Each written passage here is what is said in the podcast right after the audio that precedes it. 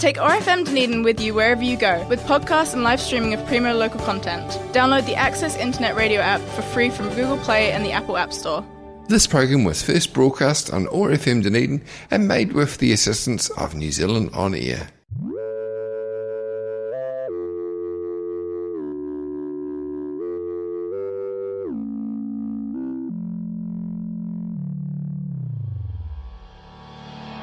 You're tuned into The Source on Otago Access Radio. During this 10 week series, we will be exploring what processes go into making the city run and what you'll need to know to be an active citizen. Each week, we'll be covering a different aspect of civic education from the different departments in council to how to get your voice heard in local government. Tune into Otago Access Radio on Fridays at 5pm. The series will be replayed on 12pm Sundays and 6 on Monday evenings. Podcasts are also available from www.oar.org.nz.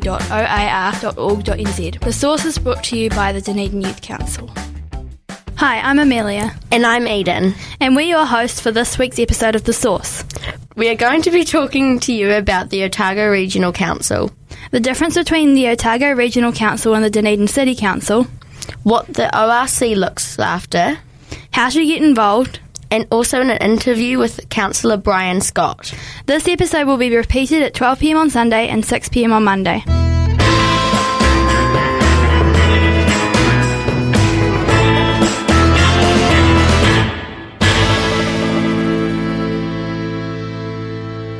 The structure of the Otago Regional Council.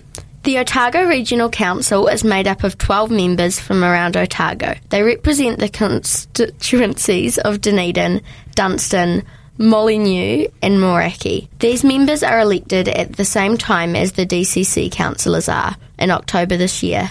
Councillors are elected with a first past the post system, which is when the councillors are simply determined by the amount of votes they get. The names on the voting papers will be in a random order. The councillor's job is to make decisions, and there are more than 100 employees at the council to put those plans into action. The main office is in Dunedin at 70 Stafford Street, and there are satellite offices in Alexandra and Balclutha. The 12 members are Stephen Woodhead, the chairman from the Molyneux constituency, Gretchen Robertson, deputy chairperson from the Dunedin constituency, Louise Croot, Michael Deaker, Trevor Kempton, Sam Neal, Brian Scott, who we'll be interviewing today, all from the Dunedin constituency. Doug Brown from the Moeraki constituency, Gary Kelliher, Graeme Bell, Gerrard Eckhoff, all from the Dunstan constituency, and David Shepherd from the Molyneux constituency.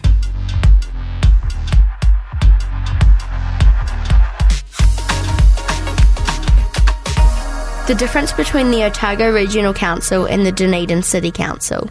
One of the main dif- differences between the ORC and the DCC is that they work for different sized areas.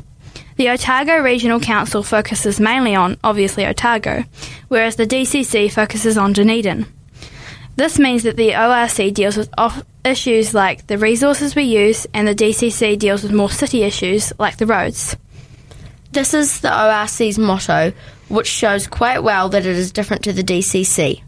The Otago Regional Council exists to promote the sustainable development and enhancement of Otago's resources. We work to ensure that these re- unique resources are used in a way that preserves them for future generations. What they look after. There are many things that the ORC looks after. One of the things they do is environmental control. This is doing things like looking after drains to prevent floods, controlling pollution, and controlling the floods if something does happen. They also monitor our region's resources. They find data on the water quality, the water quantity, groundwater, rainfall, and air quality. They use this information to promote better and more efficient use of our resources. A big thing they look after is land transport. The Council is responsible for the clever planning of an affordable, safe, and sustainable land transport system in the Otago region.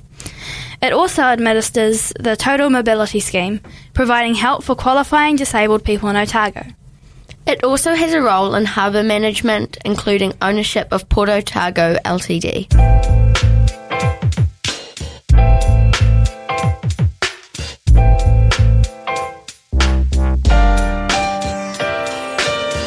Now we're going to interview Councillor Brian Scott from the Otago Regional Council about something the council is working on at the moment. What is one project that you're working on at the moment?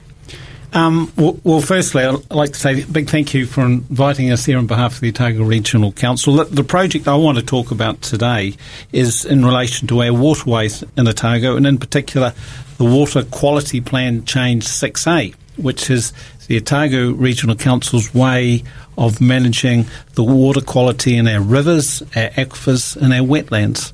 How did it get decided that you would work on it?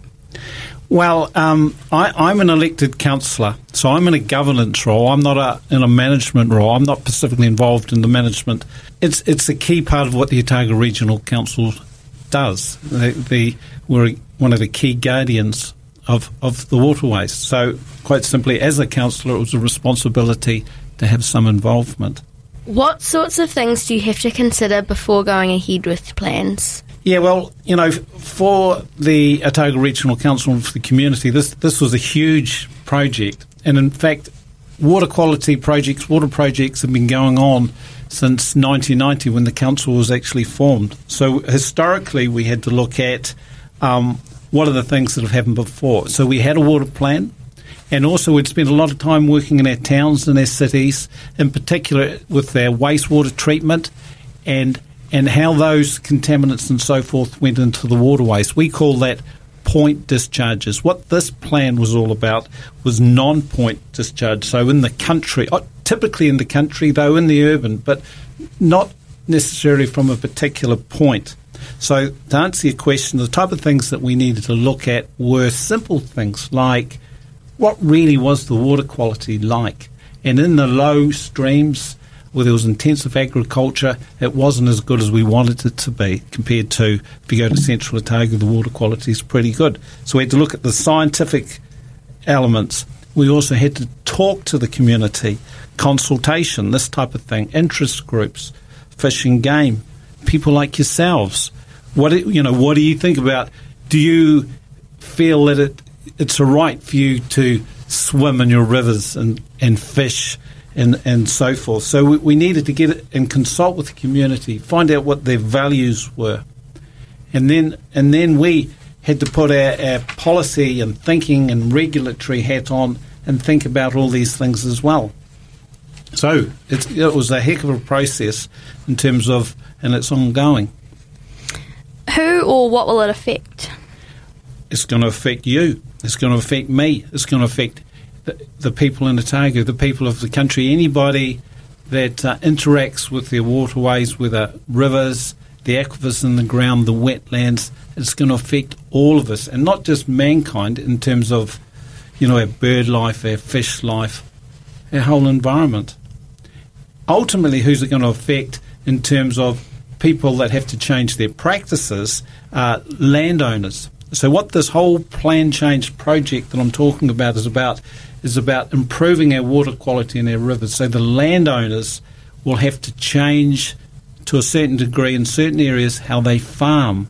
Also, forestry people have to change when they mill their trees, how they mill their trees and the sediment and so forth. So all these it's going to affect all these people as well as you and I. How long do you think it will take, and when do you, what, do you think it will be finished? Well, as I said before, this whole project in different shapes and forms has been going on since 1990, but specifically this one I'm talking about, Plan Change 6A, has been going on since 2007. I can remember going to a big workshop in Cromwell where all the people came together and talked about this particular issue and how are we going to solve this. And then we put together this plan, which is what I'm talking about, was passed in 2014 and we're aiming in this plan to uh, aspirational goal to get good water quality by 2020.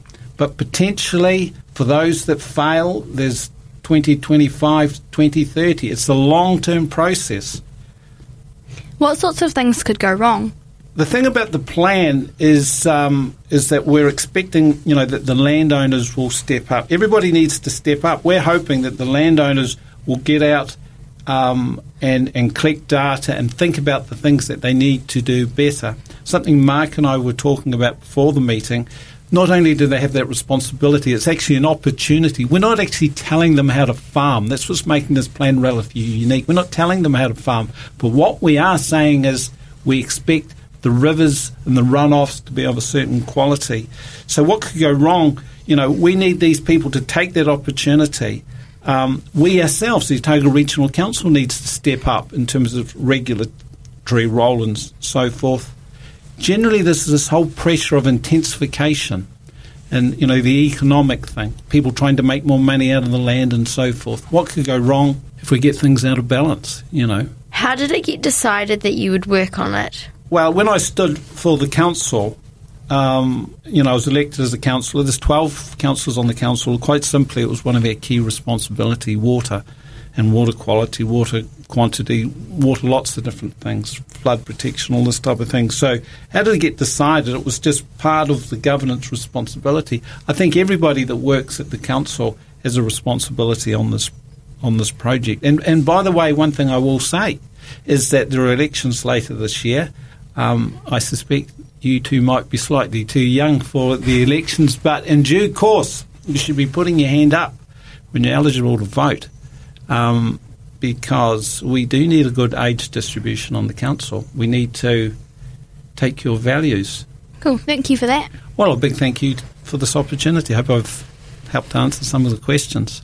Thank you.